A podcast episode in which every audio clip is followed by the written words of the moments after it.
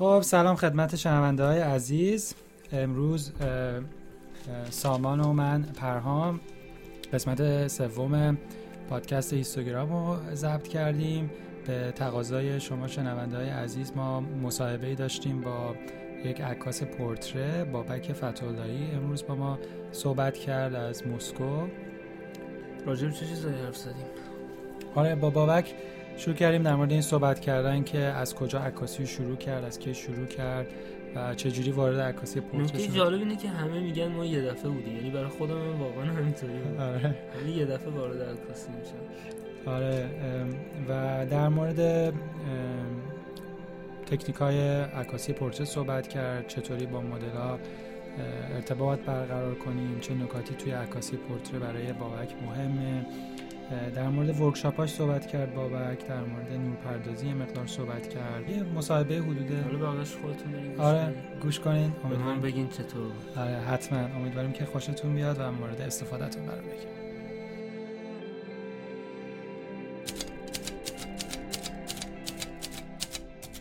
اینستاگرام پادکست خدمت بابک فتولایی عزیز هستیم. به همراه سامان و من پرهام بابک لطف کردش که مصاحبه ما رو قبول کرد و الان از مسکو داره با ما صحبت می‌کنه سلام بابک خوبی؟ سلام مرسی از شما پرهام و همینطور از دوستمون سامان و اینکه آره من الان مسکو هم و دارم از مسکو باهاتون صحبت می‌کنم هوا چطوره تو مسکو؟ هوا والا طبق معمول سرده ولی این سرما هیچ ربطی به اون سرمایی که تصور می‌کنیم نداره. واقعا سرده آره بهت هم گفتم من اتفاقا داداشم هم چند سال اون طرفا زندگی می‌کرد. بعد دیگه از سرماش برامون می‌گفت میشه آره ولی اوکراین باز یه شوخیه در مقابل روسیه. از نظر سرما آره. آره. حالا جالب من یه بار مسکو رفته بودم موقع گرمای بی سابقه شده بود مسکو آتیش آره آتیش می‌گیره تابستونا آتیش می‌گیره میره بالای سی درجه خیلی جالبه. زمستونا یخ می‌زنه تابستونا آتیش می‌گیره. والا من خیلی اتفاقی وارد عکاسی شدم و اینکه کارم از 2011 شروع کردم و اینکه من self-portrait می‌گرفتم از خودم. و اینکه قبلا من دوست داشتم که قبل از اینکه اصلا کلا عکاسی رو بیارم خودم دوست داشتم شروع کنم مدل بشم.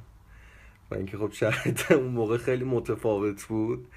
و اینکه خب time زیادی رو ورزش می‌کردم. و اینکه خیلی پیگیر این موضوع بودم. قیافتم بد نی. آره مرسی لطف داری. بعد شروع کردم.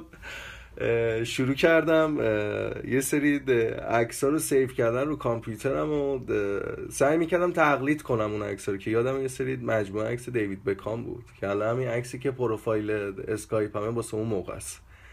که سعی می‌کردم کپی کنم بعد یه گوشی داشتم تلفن یادمه که یه گوشی تلفن داشتم Nokia N82 با اون سلفی می‌گرفتم میذاشتم رو تایمر سلفی می‌گرفتم. بعد یه مدت به خاطر علاقه که به عکاسی داشتم شروع کردم یه سری مطلب خوندن راجع به عکاسی و اینکه با عکاسی آشنا شدم و یه time ی و وقت گذاشتم هزینه کردم دوربین خریدم. یادم اولین دوربینم کلا با پس خودم خریدم. یه دوربین کنون 550 دی بود.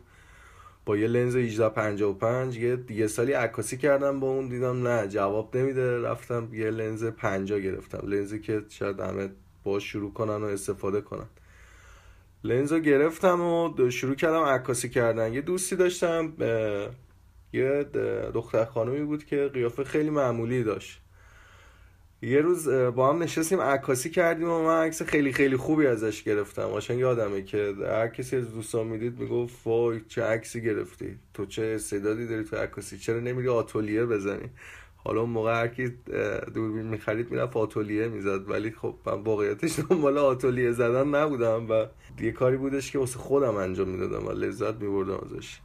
شروع کردم عکس گرفتن به توصیه دوستان و دیدم نه واقعا کاریه که من می‌تونم این کارو بکنم و برام جذاب بود. یه روز که مشغول درس دانشگاه و این موضوع بودم واسه اینکه کارم رو جدیتر پیگیری کنم به سفارش یکی از دوستان گفتش که یکی از دوستان بود که اوکراین زندگی می‌کرد گفتش که چرا نمیای اینجا؟ تو مستر کلاس های اینجا شرکت کنی. و اینکه واقعیتش من بعد از اینکه رفتم اوکراین شرکت کردم توی مستر کلاس ها دیگه زندگیم زیر رو شد. و اینکه وقتی که من برگشتم دیگه اون آدم ثابت نبودم نه اون دید داشتم نه اون کاری که قبلا کردم و انجام می‌دادم. و اینکه کلا مسیر زندگیم عوض شد. و اینکه علاقه شخصی که خودم داشتم به خاطر این بوده که به پورتره خیلی علاقه دارم. و اینکه کلا همیشه اصلا کلا قبل از اینکه بیام و وارد عکاسی شم همیشه کاور مجله های فشن و مد و مثل Vogue و Elle و خیلی هم مجله های دیگر همیشه قیچی می‌کردم و واسه خودم pin می‌کردم و همیشه داشتم. و اینکه همیشه یکی از آرزوام این بودش که بتونم واسه این مجله ها عکاسی کنم. یعنی که بتونم یه روز مثل اون عکاسی کنم و همیشه دنبال این بودم که چجوری میشه این اینطوری میشه. حالا یه مدت فکر می‌کردم که با edit اونطوری میشه. یه مدت مثلا به این ذهنم می‌رفت که نکنه واسه دوربینه و لنزه بوده. به مرور که هرچی بیشتر جلو می‌رفتی می‌دیدی نه. داستان خیلی پیچیده تر از اونه که با لنز و دوربین و edit و اینا در بیاد آره. خلاصه که اینطوری برای مجله عکاسی هم کردید حالا؟ من برای مجله به صورت مستقیم نه. ولی سفارشی بوده واسه یه سری مجله داخل ایران که حالا یه سری مجله در رابطه با musician ا و بازیگرا یه سری کسایی بوده که به صورت خصوصی براشون عکاسی کردن ولی پابلیک نه. بعد با جان یه نکته اشاره کردی. حالا خیلی از شنونده های ما ممکنه این مسیر رو بگذرونن با دوربین شروع کنن لنز 5 میلیمتری بگیرن. بعد یه چیزی که تو اشاره کردی این بودی که این مستر کلاس چقدر رو تو تاثیر گذاشت.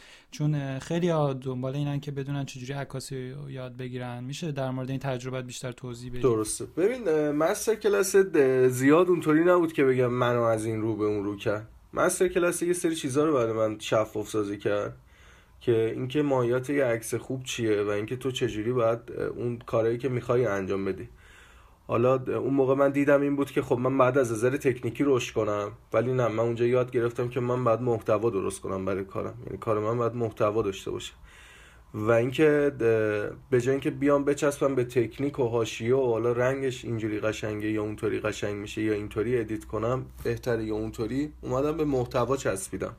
و اینکه یاد گرفتم که اول حالا اصطلاحا روسا میگن مارال و اینکه ما میگیم حالا سوژه یا اون محتوای اصلی حالا فرق نمی‌کنه شخص باشه یا عروسک باشه یا هر چیز دیگه ای ولی یاد می‌گیری که شما محتوا تولید کنی نه اینکه بیای فقط عکس بگیری. و اینکه اونقدر نمی‌تونم بهت بگم که کلا زندگی منو مستر کلاس زیر رو که اون فقط یه بخشی بودش که منو راهنمایی که ولی بقیهشو شاید به جرات بهت بگم 90 درصد موضوع رو خودم یاد گرفتم. بعد محتوا رو توی پورتره چی می‌بینی؟ به نظرت چه چیزایی می‌تونه محتوای یه مجموعه پورتره رو بهتر بکنه؟ ببین محتوا یه چیزیه که تو باید یه شناخت خیلی کلی نسبت به پیرامون خودت داشته باشی. مثلا اگه قرار من از یه شخصی عکس بگیرم بعد خیلی خوب بتونم آدمو بشناسم آنالیزش بکنم. مثلا تو از یه آدم جدی نمی‌تونی بیای یه عکس فان بگیری. خب چون اون خیلی فیکه. یا از یه آدم فان نمی‌تونی بیای یه عکس جدی بگیری. و اینکه خود شخص من من اینطوری هم که من خیلی آنالیز می‌کنم آدما رو و اینکه من همیشه قبل عکاسیام صحبت می‌کنم باشون سعی می‌کنم بشناسمشون و اینکه بیشتر دوست باشم باشون تا اینکه بتونم خلق و خوشون رو بفهمم بشناسم. ببین دوربین یه ماهیتی داره. شما به محض اینکه دوربین تو بگیری سمت هر کس دیگه ای گارد می‌گیره نسبت به دوربین. چون که اون یه چیز کاملا غریزی و طبیعیه که یه ریاکشن بدی می‌گیری نسبت به آدمایی که می‌خوای ازشون عکس بگیری. و اینکه خیلی مهمه اینکه تو اون سوژه‌ای که می‌خوای ازش عکس بگیری چقدر بهش نزدیکی و چقدر می‌شناسی و چقدر باش اصلا رفاقت داری که می‌تونه اون نگاهی که باید به تو بده رو بده. و اینکه کل کار پورتری اینه که تو اصلا کلا مفهومش اینه که تو باید یه آدمی باشی که خیلی راحت بتونی با آدما ارتباط برقرار بگیری برقرار کنی. مثل عکاسای خبری مثل عکاسای مجله مثل فوتو ژورنالیستا اونا خیلی راحت با آدما ارتباط می‌گیرن باشون نزدیک میشن. اگه دقت کرده باشین خیلی از مسترهای عکاسی خبری شما دقت کنی عکسشون خیلی زنده است. خیلی واقعیه. شما یه چیز فیک نمی‌بینی و کلا محت... اصلا کلا مفهوم عکس گرفتن اینه که شما بتونی یه حس واقعی رو به وجود بیاری. حسی که قابل لمس باشه. هر چقدر شما عکس خوب بگیری از نظر تکنیکی خوب باشه ولی اون سوژت فیک باشه توش کلا هیچکی ازش ارتباط نمی‌گیره. و باش ارتباط برقرار نمی‌کنه. و اینکه شما وقتی یه حس واقعی رو نشون بدی اصلا فرق نمی‌کنه. ایرانی باشی روس باشی آمریکایی باشی هر کی باشه با یه زبان واحد اونم احساسات آدمیه. و اینکه ارتباط رو می‌گیره و می‌فهمه. یه برداشتی داره ازش. و به نظر مهمترین چیز اینه که شما بتونی ارتباط رو بگیری با آدم. درسته. دقیقا. حالا راجع به همین یه سری سوال داشتم. ببین مثلا شما یه دونه سوژه میاد جلوی دوربین شما. بعد معمولا هم احتمال اینکه مثلا قبلا نشناسیش یه دوستت نباشه هم طبیعتا خیلی زیاده. تو خودت به خصوص چه تکنیک هایی داری چه تیپ هایی داری که مثلا عکاسا بتونن استفاده کنن و با مدلشون راحت تر بتونن برخورد کنن؟ ببین واقعیتش سیستم خود من تو کارم اینه که من هیچ موقع هم توی همچی شرایطی با کسی سر عکاسی نمیرم. ندیده و نشناخته. نه اینکه بگم حالا می‌برم زیر میکروسکوپ تجزیه تحلیل می‌کنم که بگم حالا این صلاحیت منو داره یا نه عکس بگیرم یا نه. حالا خیلی ها به من میگن که تو فقط از دختره خوشگل عکس می‌گیری و نمی‌دونم حالا چون یارو خوشگله عکس خوب در میاد و اینا. نه اینطوری نیستش. شما اولا که اون ارتباط کلامی تو که بتونی برقرار کنی حالا چنانچه تون شرایط قرار بگیری خیلی کارا میشه کرد. یکی که اولا که موزیکی که تو فضا پلی میشه خیلی مهمه. موزیک یکی از نکتهاییه که باعث میشه که خیلی از اتفاقات خوب حین عکاسی بیفته که چقدر با موزیک ارتباط برقرار می‌کنی. اینکه چقدر بتونی با آدم ارتباط کلامی برقرار کنی. ببین تو وقتی که یه مدل یا یه آدم تو فضای استودیو یا لوکیشن برای اولین بار جلوی همدیگه قرار می‌گیرن نسبت به همدیگه حس خوبی ندارن. یه حس اصطلاح معذب بودن. آره یه حس معذب بودن داره. تو باید شرایط به سمتی ببری که اون حس معذب بودن از بین بره. یکی از تکنیک های دیگه اینه که شما شروع کنید تعریف و تمجید کردن. نه تعریف و تمجید بی خود و بی جهت تعریف و تمجید در راسته کار خودت. اینکه به مدلت بگی آفرین خیلی خوبه اینطوری آره ادامه بده. همینطوری. و اینکه یکی از اشتباهات رایجی که خیلی از عکاسا می‌کنن این که تخریب می‌کنن مدل ببین تو که اصلا مدل نیستی منم خب عکاس نیستم پس این خوب نیست. یعنی که هر دو تا شاتی که می‌زنن دوربینشون رو نشون مدلشون میدن. و اینکه میگم ببین این عکس چقدر خفن شد ببین این عکس چقدر من دیدم اینو خیلی از کسایی که حتی اون سری تو workshop من اومده بودن دقیقا همین مشکل رو داشتم و من گفتم بعد اول اینا رفت بکنین. و یکی دیگه از کارهایی که می‌تونین بکنین اینه که حین عکاسیتون sample به مدل نشون بدین. اینکه مثلا هر عکسی که می‌بینید خوشتون میاد و نکته مثبتی داره رو سعی کنید به مدلتون نشون بدین و اینکه بگین من در این راستا می‌خوام عکاسی بکنم و من دنبال این جور position م. من دنبال این جور concept م و اینکه این خیلی کمک می‌کنه. من خودم برای همین قضیه عکس نشون دادم به مدل از Pinterest استفاده می‌کنم. تو هم همین کارو می‌کنی؟ آره Pinterest یه منبع خیلی خوبه که شما می‌تونین کلی ایده خوب توش پیدا کنی. اصلا تخصصش اینه. بانک ایده است. و اینکه حالا خیلی ها فکر می‌کنن این کار میشه کپی کردن یا دزدی کردن کار دیگران در صورتی که نه اینطوری نیست. شما ایده می‌گیرید. شما هر چقدر تلاش بکنی کار کسی کپی کنی اون شخص خودش هم دیگه نمی‌تونه اون عکس رو بگیره. چه برسه به من و شما. پس دلیلی برای کپی کردن وجود نداره. راجب workshop ت گفتی؟ بیشتر روی فکر کنم یک نور کار می‌کردی درسته؟ ببین ما دو تا workshop داشتیم. با فاصله زمانی دو تا سه ماه اگه اشتباه نکنم به خاطر شرایط کاری که من تو تهران داشتم فرصت نمی‌شد. ما اولین workshop ی که برگزار کردیم dramatic light بود یعنی همون نورپردازی تک نور بود که من خیلی از پورترامو تو 4 5 سال گذشته با یه شاخه نور گرفتم. حالا امکاناتی هم که من عکاسی می‌کردم امکانات خیلی فوق العاده ای نبود. در حد امکاناتی بود که خیلی الان شروع می‌کنن داشتن. شاید من خیلی کمتر حالا شرایط زندگی من خیلی متفاوت تر بود.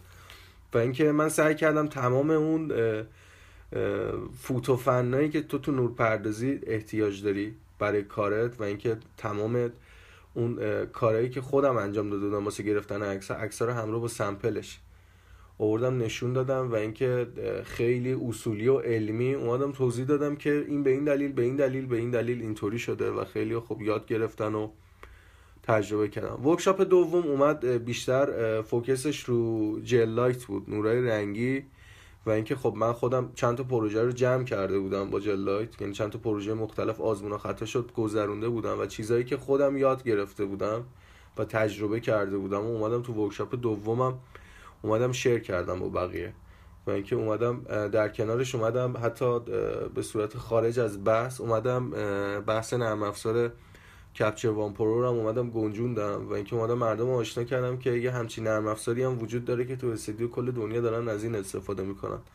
پس دلیلی وجود نداره که شما هنوز بخوای بری با Camera Raw خود فتوشاپ کار بکنی وقتی تو استودیو داری کار می‌کنی.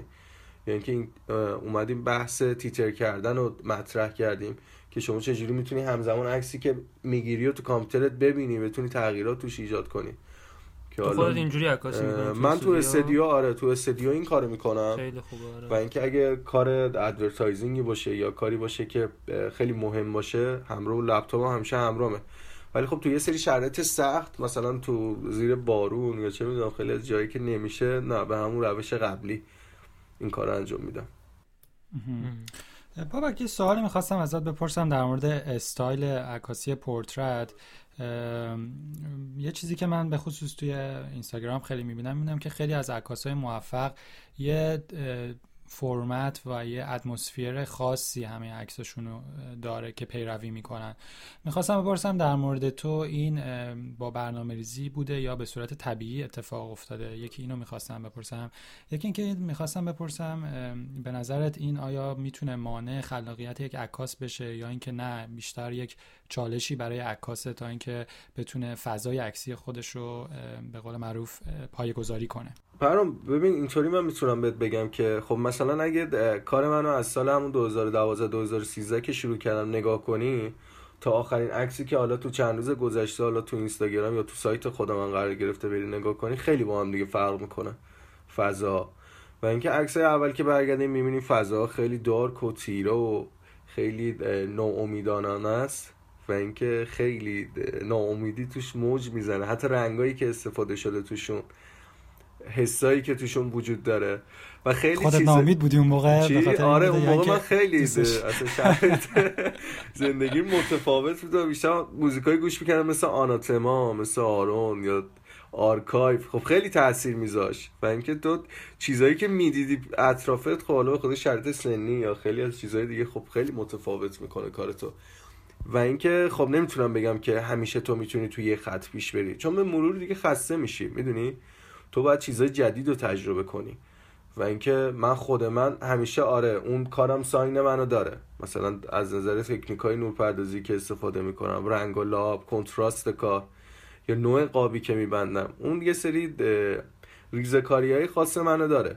یا اون بر مبنای رنگ پیشرفتنه و اینکه رنگ رو خیلی تو کارم دخیل می‌کنم. و اینکه خیلی از چیزهای دیگه ای که حالا مشخصه کار من داره. ولی این به این معنی نیستش که من تا آخر اون قرار باشه از یه استایل پیروی بکنم. من تمام نکات مثبتی که تا امروز یاد گرفتم و تو کارم استفاده می‌کردم و استفاده می‌کنم. ولی در کنار چیزهای جدیدم بهش اضافه میشه. یعنی که هر روز تغییر می‌کنه و چیزهای جدید بهش اضافه میشه. قرار نیست یه نسخه یا یه فرمولی یا برای عکس خوب گرفتن ما به دست بیاریم و تا آخر زندگیمون از اون استفاده کنیم.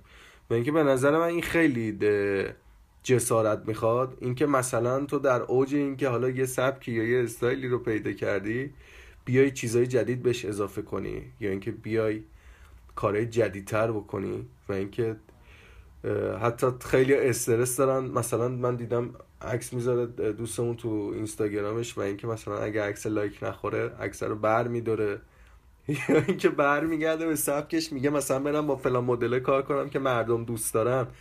نه. کاری که مردم دوست داشته باشن و مردم دوست دارن. کاری که تو می‌کنی رو تو باید دوست داشته باشی و تویی که تصمیم می‌گیری چه عکسی خوبه یا چه عکسی بده.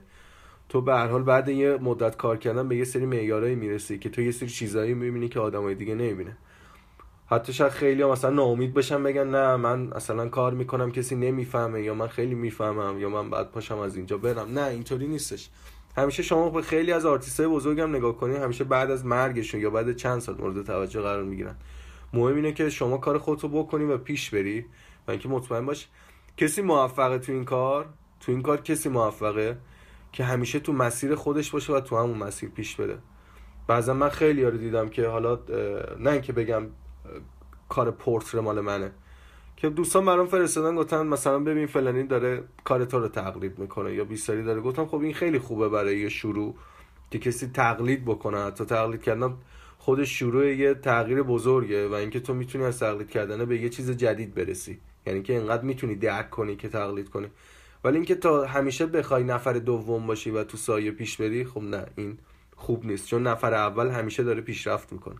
و اینکه تو هیچ چیزی گیرت نمیاد یا آیدت نمیشه. خب یه عکاس مبتدی مثل من یا خیلی های دیگه پرسیدن این سوالو ازمون چطور می‌تونه استایلش رو پیدا کنه؟ با فقط با تمرین کردن؟ نه. سام ببین هر عکاسی یه دی ای داره. مثلا ما هر کدوم یه دی ای داریم که قابل شناساییم دیگه. هر عکاسی یه دی ای داره. مثلا خود من قبل از اینکه بخوام بیام وارد یه سبکی بشم خیلی عکس می‌دیدم. هنوزم خیلی عکس می‌بینم. من تاریخ عکاسی خیلی می‌خونم. ببین اصلا کلا عکاسی یه چرخه یه که تکرار میشه. تو بیا عکسایی که چل سال پیش گذشته master های عکاسی گرفتن رو بیا نگاه کن. ببین تو عکاسی جدید چقدر اینا تکرار میشه چقدر ایده ها تکرار میشه. یعنی عملا از موقعی که دوربین دیجیتال اومده هیچ اتفاق جدیدی نیفتاده. فقط یه مقدار کار متفاوت شده. یعنی روش edit کردن همونه و خیلی چیزهای دیگه همونه. فقط شکلش عوض شده. و اینکه شما به نظر من قبل از اینکه بخوای یه کاری شروع کنی مثلا عکس ببین. مثلا بگو که من دوست دارم pose ای عکس گرفتنم شبیه عکسای آقای فلانی باشه. یا مثلا نوع edit کردنم دوست دارم مثلا low contrast باشه high contrast باشه یا هر استایل دیگه. ببین تیکه تیکه بعد ورداری اینا رو بنویسی رو کاغذ برای خودت. با که بگی که من چیکار می‌خوام بکنم. خیلیا که سردرگم میشن مثلا عکس می‌گیره میگه خب من می‌خوام این عکس رو مثل فلانی بگیرم. بعد یهو وسطش پشیمون میشه. میگه نه من اینجا رو به بعد می‌خواستم مثل بیساری بشم.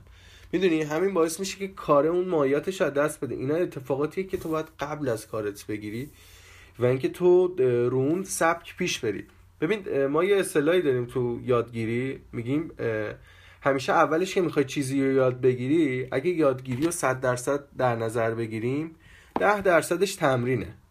ولی بعد مدت که یاد می‌گیری دیگه چیز جدیدی اضافه نمیشه تو این دنیا.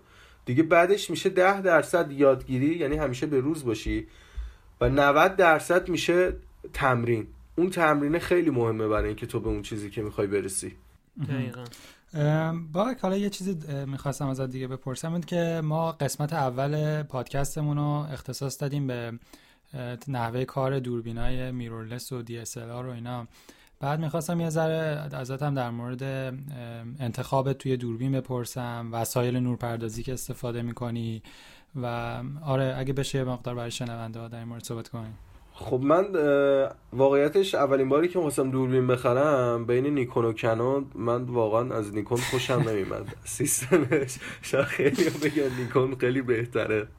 ولی نه من واقعا از صدای شاتر نیکون خوشم نمیاد اصلا حال نمی‌کردم باش و هیچ موقع دوست نداشتم نیکون داشته باشم یا نیکونی باشم. صدای شاتر کنون آره کنون بگیرم چون یه حس خیلی قدرتمندتر و بیشتری بهم میده ولی در عمل چون ما داریم راه عکاسی می‌کنیم هیچ فرقی نمی‌کنه و اینکه خیلی احمقانه است که من یه روز بیام بشینم بحث کنم که کنون بهتره نیکون بدتره یا نیکون بهتره کنون بدتره.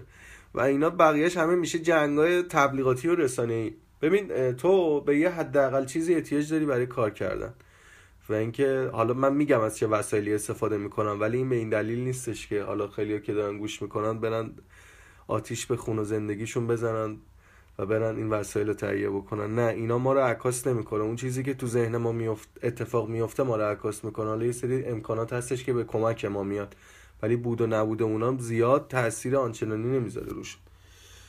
من با کنون 505 دی شروع کردم و یه لنز 50 به مرور بادیمو تبدیل کردم به 60 دی کنون یعنی تو طی حالا تاریخ کاریم این اتفاق افتاد تو طی 5 6 سال گذشته. بعد یه لنز 85 در کنارش اضافه کردم. بعد بادیمو عوض 85 85 1 8 1 8 آره کنونی اونم آره اونم لنز خیلی خوب و فرزی بود. و اینکه آره همیشه پشیمون شدم از اینکه فروختمش. بعد اومدم سویچ کردم اومدم رو فول فریم یه کنون 5 دی مارکتیری گرفتم. واقعا خیلی دنیای جذاب و تازه‌ای بود Canon 5D Mark III بعد این مدت که عکاسی کردم احساس کردم احتیاج دارم به لنز wider که یه لنز Sigma خریدم. 35 Sigma سری Art. که اون موقع یادم کلی review خوب خونده بودم ازش و خیلی جز لنزایی بودش که خیلی review خوب گرفته بود. و اینکه اون موقع یادم ایران هم نبود. من از دبی تهیه کردم لنز رو. و اینکه حس خوبی که باش داشتم یه سری کار خیلی خوب باش انجام دادم. به مرور لنز 135 گرفتم. 135 خود کنون بعد لنز 24 سیگما هم گرفتم باش کار کردم. به مرور لنزامو همه رو تبدیل کردم به لنزای سیگما. و اینکه سیگما سری آرت رو گرفتم و اینکه سری آرت رو گرفتم و ازشون استفاده کردم چون واقعا لنزای خوبیه. یه لحظه من می‌تونم الان بیام. آره آره. آره خواهش کنم سیگما واقعا لنزاش خوبه. آره قیمتش هم خوبه. یه ذره فقط مشکل فوکس داره هنوز. البته این داکش رو می‌خوام بخرم. قرار اون تیون می‌کنه آره. و اینکه دلیل اینکه کوچ کردم یا اینکه اومدم دوربین اصلیمو آلفا 7 آرتو قرار دادم به خاطر اینکه آلفا آلفا 7 آرتو دقیقا یه دوربین دیجیتالیه که تمام نیازهای یه عکاس از بابت داشتن یه دوربین خوب دیجیتال رفت می‌کنه.